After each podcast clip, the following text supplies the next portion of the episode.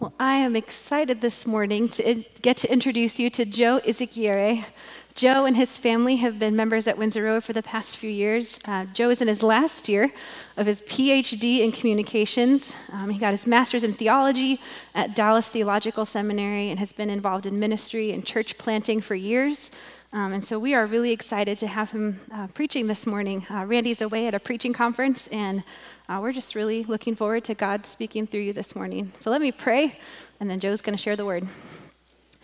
Father God, thank you so much for Joe, for the calling you've placed on his life. Um, Lord, we're thankful that you have blessed our church family through Joe and Liz and their kids over these past years. Um, and so this morning we are praying just like we do every week uh, that we here on the stage would get out of the way so that what you want said gets said.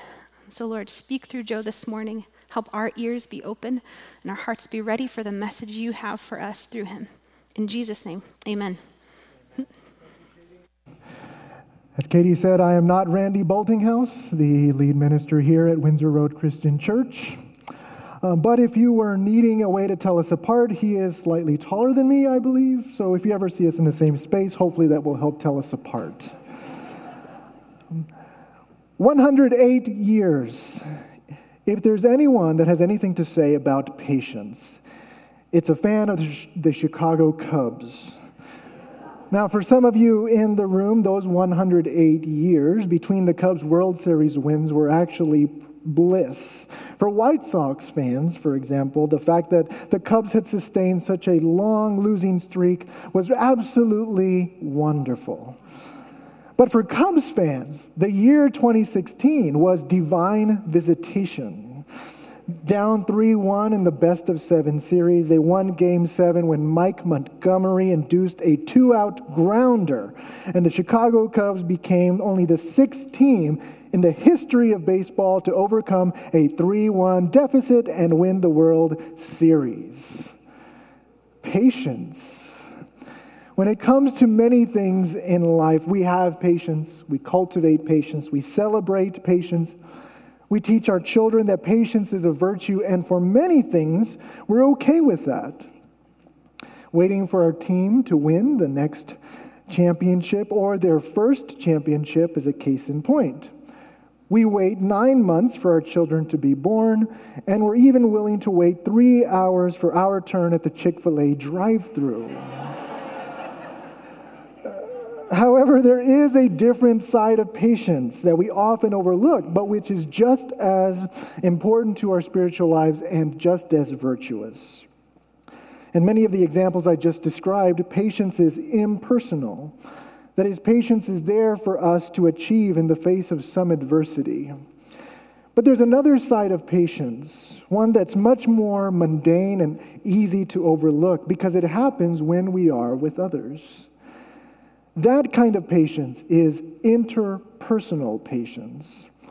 That's the kind of patience that goes beyond me and is crucial for maintaining a sense of we. So today we're going to be looking at this interpersonal patience. This patience that's expressed between people and not only by people. This is a patience that is shown with others, to others, and for others. This interpersonal patience indicates the energy and the presence of the Holy Spirit in a believing community.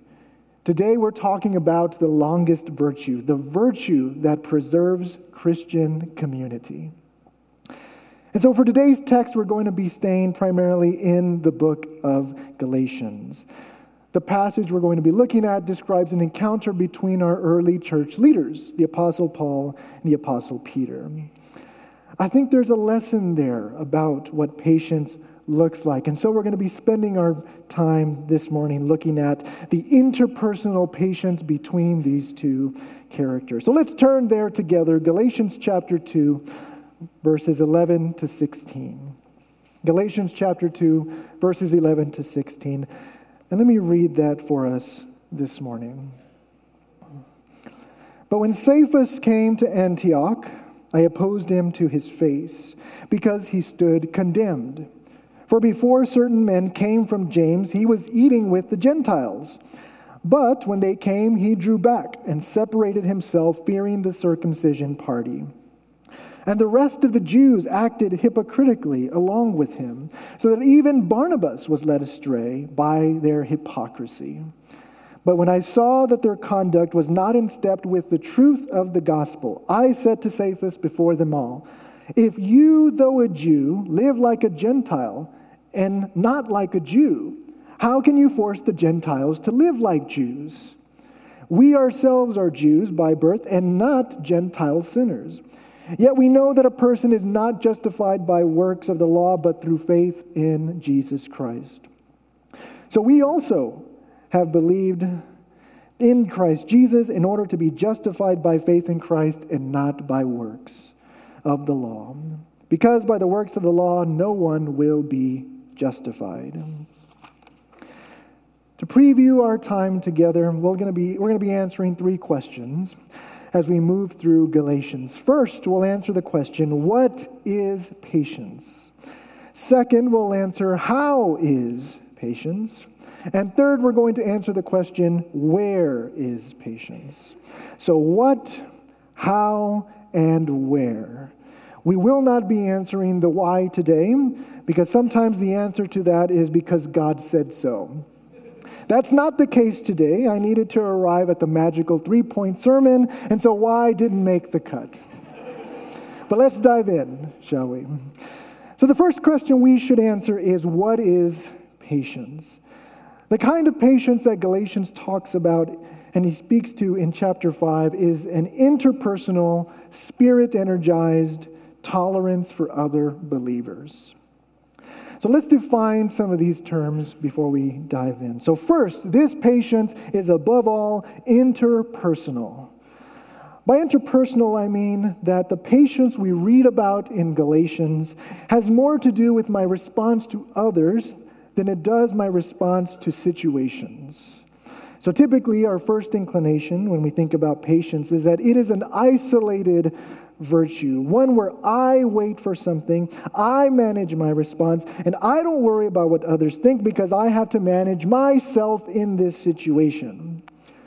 But the fruit of the Spirit here is an interpersonal patience, it is a patience between persons. So the entire book of Galatians is dripping with a Christianity that is interpersonal where the believer's faith is viewed in relationship to others. Note how Paul begins his letter in chapter 1. Paul, an apostle, as he says. And then in verse 2, and all the brothers who are with me.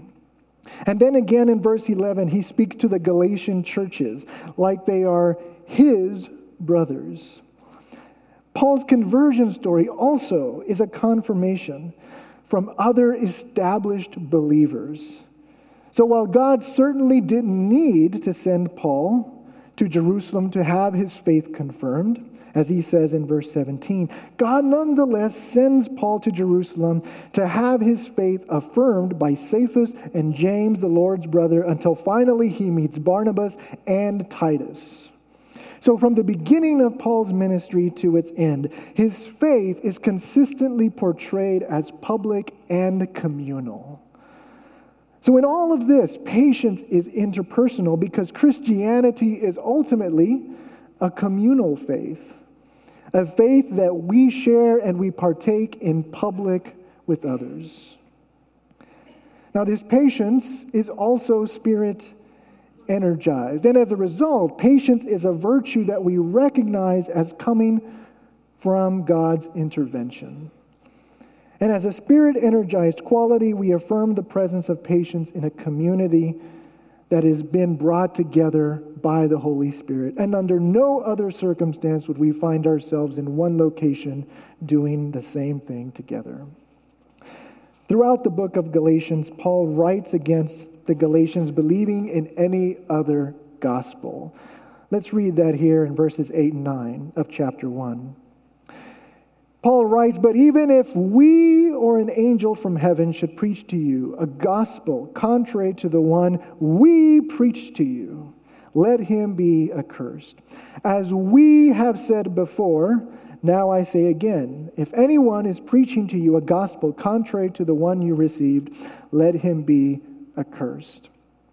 You see, the book of Galatians is not so much a repetition of the gospel.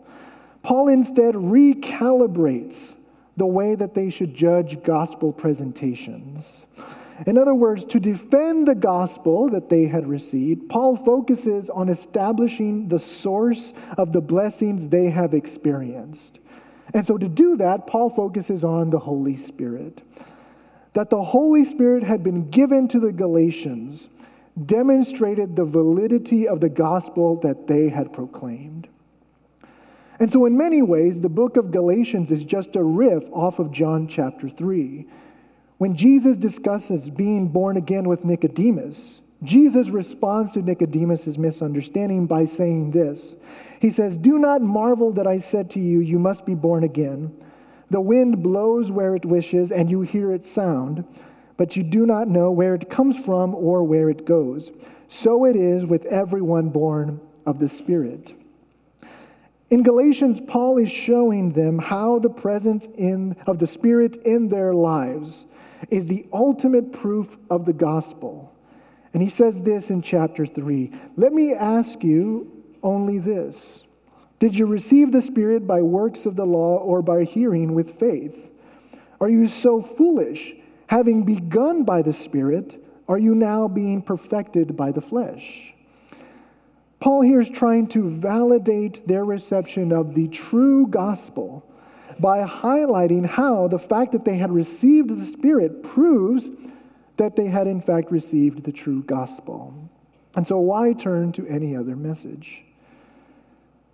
Now, this patience described in Galatians chapter 5 is also demonstrated in tolerance. Now, when I say the word tolerance, it can be tempting to hear a dismissal of standards or a loosening of criteria. But this is not at all the case. To tolerate someone means simply to give the freedom to others to contribute in their own personal ways. To tolerate something or someone does not mean to say that everything or everyone is right. To tolerate something or something is to allow for the possibility that you or I are wrong. And so to tolerate means to endure the differences of others for the sake of the whole. So, this kind of toleration only comes and only becomes possible because of the ministry of Jesus Christ. In chapter 3, verses 28, 28, to 29, Paul talks about the multiplicity of identities present in the church that the Spirit has brought together. Right? He says it doesn't matter if you're a Jew or Greek or male or female, Paul says every Christian now is one in Christ with others. Now, this does not at the same time erase cultural, historical, or racial difference. Rather, Paul here affirms and recognizes the multiplicity of identities that Christ's ministry has accomplished.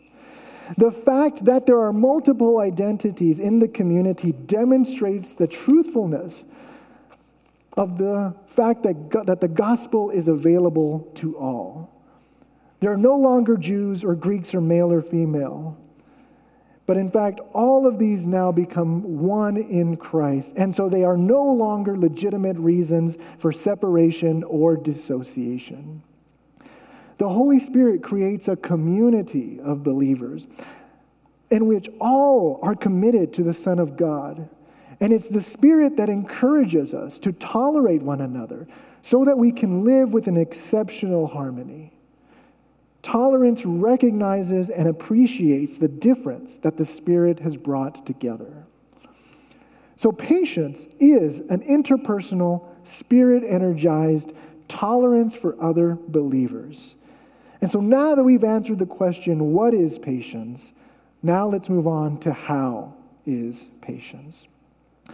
So, the answer to this second question is this Interpersonal, spirit energized tolerance is performed by caring for the public images of others. We practice this form of interpersonal patience when we care about how others are perceived by the believing community. So, by public image, I mean this I mean the kind of character that a person is perceived to have in the presence of others. See, when we come together, we all have a public face, a personality that we either put on or that others believe that we have based off of how we look and act in their presence. So I can use myself as an example right now. I'm here, I'm dressed in slacks, I have a nice coat on. As someone told me, told me this morning, I clean up real good. Right? But the fact that I don't dress like this in private doesn't mean that I lack integrity, right? Or not a man of character. Really, what this says is that I paid attention to the fact that I'd like Pastor Randy to invite me to preach again. And so I better show that I can handle the opportunity. That's what I mean by public image. It's the public me we share with others. Now, in Galatians chapter 2, we see this interpersonal, spirit energized tolerance when the Apostle Paul rebukes Peter. In this brief story, we see how the Spirit motivates tolerance between believers. So, Paul, who by this time in his ministry had been interacting with Cephas or the Apostle Peter, he describes his confrontation in verses 2, sorry, in chapter 2, verses 7 to 10. Let me read that here for us. Peter had been entrusted with the gospel to the circumcised. For he who worked through Peter for his apostolic ministry to the circumcised worked also through me for mine to the Gentiles. And when James and Cephas and John, who seemed to be pillars, perceived the grace that was given to me, they gave the right hand of fellowship to Barnabas and me that we should go to the Gentiles and they to the circumcised. Only they asked us to remember the poor, the very thing I was eager to do. Note here that Paul affirms Peter's ministry, his authority, and the value of Peter's ministry to Paul. Paul knew that Peter was an important figure in the early church, and he treated him as such. Even though Paul technically didn't need Peter's approval, he recognized it. But in chapter 2, Paul is clear about his personal opposition to Peter's hypocrisy. Peter had been acting in a way that was intolerant and isolating. And because of Peter's influence, others were doing the same thing. Now, Paul has a choice to make here. Does Paul say not say anything? I mean, this is Peter after all, the one Jesus personally invested in while he was on earth. Does Paul join in? Paul recognizes Peter's authority, and he might as well lean into this moment, and Peter probably had good intentions. Instead, Paul decides to oppose Peter. That's a recipe for disaster. Peter, the established leader in the church, the pillar, along with James, a person whose validation means a lot. Paul might as well kiss his ministry goodbye. But I want you to see how Paul confronts Peter. Paul res- responds to Peter with patience. And at this point, we would not have batted an eye if Paul had let Peter have it. If Paul had said, Peter, you numbskull, what are you thinking? How can you be so dense? Why would you be willing to destroy the great work God is doing by refusing to eat a pig roast with the Gentiles? But rather than derision, rather than dismissal, rather than denouncing Peter in front of everyone, look at how Paul words his patience in verse 14. Paul says, But when I saw that their conduct was not in step with the truth of the gospel, I said to Cephas before them all, If you, though a Jew, live like a Gentile and not like a Jew, how can you force the, Jew, the Gentiles to live like Jews? I want us to read in here a tolerance that preserves difference by caring for Peter's image in front of everyone affected by Peter's hypocrisy. Now, is Peter wrong? Absolutely. And Paul rightly calls him out on this.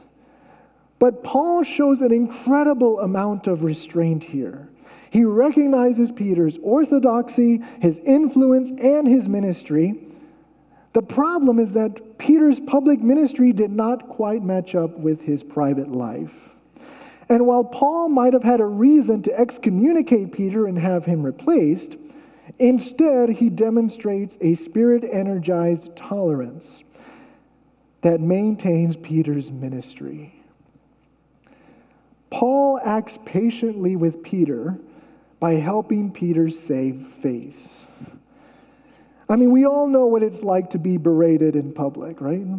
We might not have disagreed with the reason for being berated. Maybe it happened at a staff meeting. We get called out for something that we've done that was incorrect or not part of procedure. Okay, our boss says, because we had an employee that forgot to log off the computers at the end of the day, Joe, now we all have to stay an extra five minutes at the end of the day to make sure they all get shut down. Right? I might not disagree with the reason for being berated, but this kind of response is impatient. It is about enforcing a law that makes people externally unified but internally broken.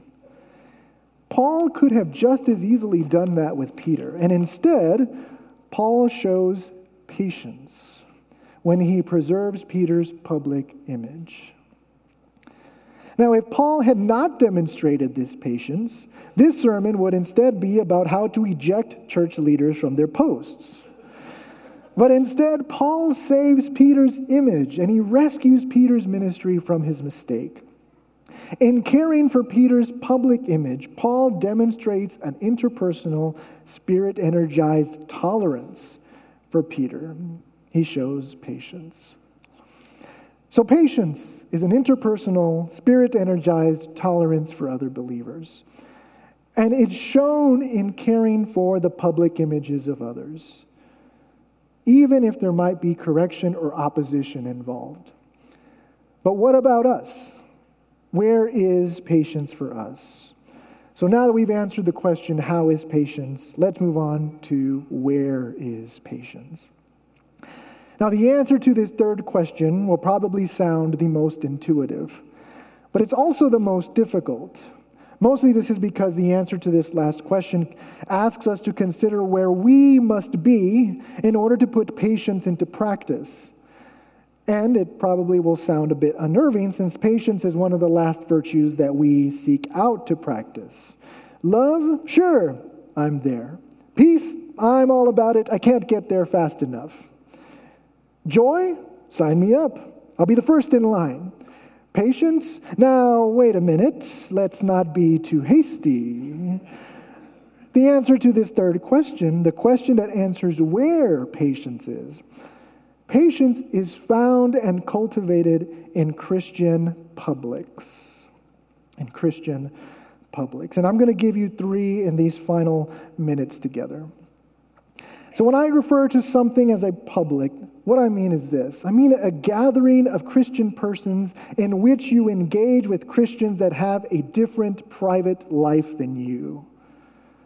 No matter how well someone knows you, there will always be part of your life that are hidden. With our faith, we can be a Christian in private, but that's because Jesus sees us everywhere all the time. The patience in Galatians 5 you can only show in public, with a group of Christians whose public image is most of what you see.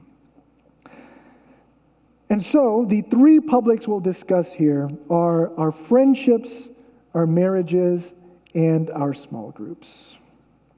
There are more, but these are the only three that we'll talk about today. Now, with our Christian friendships, we practice patience when we avoid celebrating Festivus for the rest of us. You remember that holiday from Seinfeld, right? On December 23rd, you celebrate Festivus with the aluminum pole, the feats of strength. And those are okay, I guess. But what I mean is, we must avoid the airing, the airing of grievances. Patience is there when we choose not to bring up people's mistakes for all to see. Now, the temptation to air grievances is particularly acute when we feel like we have been personally wronged. I remember walking with someone that I had seen be wronged by a group of people. And in this situation, someone had asked for people to be available to help out with a task, and this person shows up. Now, this task was to be done early in the morning. Now, after they had arrived, they had been told that their help wasn't needed after all. Now, if this was me, I would have been livid. And this person was right in feeling frustrated that they had been asked to be there early and not done anything. The problem, however, was that when they were walking with me, they began a conversation like this I'm going to have to say something about this, or I'm just going to be angry all day. Now, time out. Does this person have to talk about it? Yes. Do they have to talk about it with me? No. Is this person justified in feeling frustrated? Yes. But have they been patient with their fellow believers who, for whatever reason, committed this wrong? No. Sacrificing their public image to his frustration, all that was left was a bad taste in our mouths about those believers. As Peter says, love covers a multitude of wrongs. And in this case, love does it through patience. Now, the second public is our marriage. Now, we often don't think of our marriages as public, but when you stop to think about how marriage brings two lives together, your private life becomes public in a very unique way. You gave up privacy to become your own public together. Problems arise when we take the blessing of knowing someone intimately and use that as an opportunity to turn our exclusive public into an inclusive public. We do this when we take our intimate knowledge of our spouse and share that nonchalantly. We might explain to our friends, well, if my husband would get his flu shot every year like I told him, then maybe our kids wouldn't get sick every winter. Or we tell our men's group, if my wife might stop talking to her mom about everything we go through, then maybe I might be willing to go on that vacation to see them. With our spouses, it can be easy to forget that privacy is shared because what they do is always public to us. But it is precisely in the most intimate partnership, that most private of relationships, that we must be attentive to the public image. As Proverbs 16, 16 28 says, a dishonest man spreads strife, and a whisperer separates close friends. It can be easy to read that verse and believe that we're not the dishonest man or the whisperer. But if we are separating close friends, the friendship of our marriage, then maybe it's necessary to reflect and ask if we are that person. So, one way to avoid this in marriage is by caring for the public image of your spouse, making sure to preserve that intimate public that came about when you both stated your vows. Now, one more public exists, and that's our small group. I wanted to make sure we talked about this small groups because it's the place where we have the most opportunity to deal with the public image of believers. Our small groups are filled with difference. The Spirit brings together a community of believers that, without incidentally asking any of us for our approval, he brings in families, singles, people who speak different languages, people who grew up with traditional families, those who did not. And then the expectation is that we would all work together for the glory of Christ. That's a monumental task. The problem is, or that can emerge, is that there can be a lack of tolerance in small groups.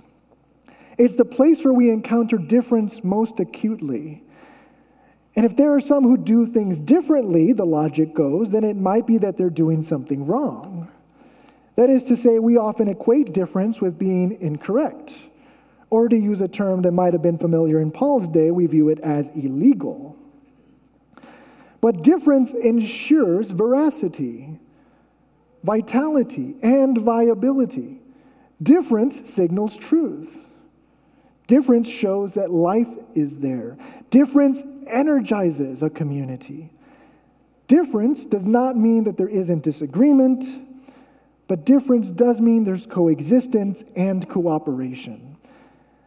There's a rich communion in difference. Otherwise, it would be called opposition. Now, we attend to the public images of other believers when we celebrate those differences, when we embrace them. So that means that as a University of Texas graduate, I will shake the hand of an Oklahoma Sooner without washing my hands afterward. It also means that as a Mexican American, I recognize the contributions of my black and white brothers and sisters. I celebrate others' differences and let them do things in their own way. When we celebrate difference in our small groups, we show a spirit energized tolerance that affirms God's work and recognizes His divine intervention in creating a community that under no other circumstance would be together. So each of these locations are a public. They're places in which a spirit energized tolerance is visible. And by caring for the public images of our friends, in our marriages, and in our small groups, we exemplify the patience that Paul talks about in Galatians chapter 5. So, to wrap up here, first we answered the question, What is patience? Second, we answered, How is patience? And third, we discussed, Where is patience? Now, there is an unsung hero in Christopher Nolan's Batman trilogy that I'd like to end with here, and his name is Alfred Pennyworth. While Alfred is, does not jump off buildings or don the cape and cowl, he is responsible for saving Bruce Wayne through patience. Throughout the trilogy, we see Bruce Wayne struggling to let go of revenge and living without the mask. Alfred, on the other hand, loves Bruce Wayne and he supports him through being Batman to hopefully see him move past it. And in the last movie, Alfred finally sees Bruce live in freedom and as himself. But what makes Alfred unique is his patience. Because while Bruce Wayne is willing to sacrifice his public image for the sake of Batman, Alfred never does. He makes sure to preserve Bruce Wayne's public image because, in the end, that's all he has. Now, we all have an opportunity to be Alfred every time we're with other believers.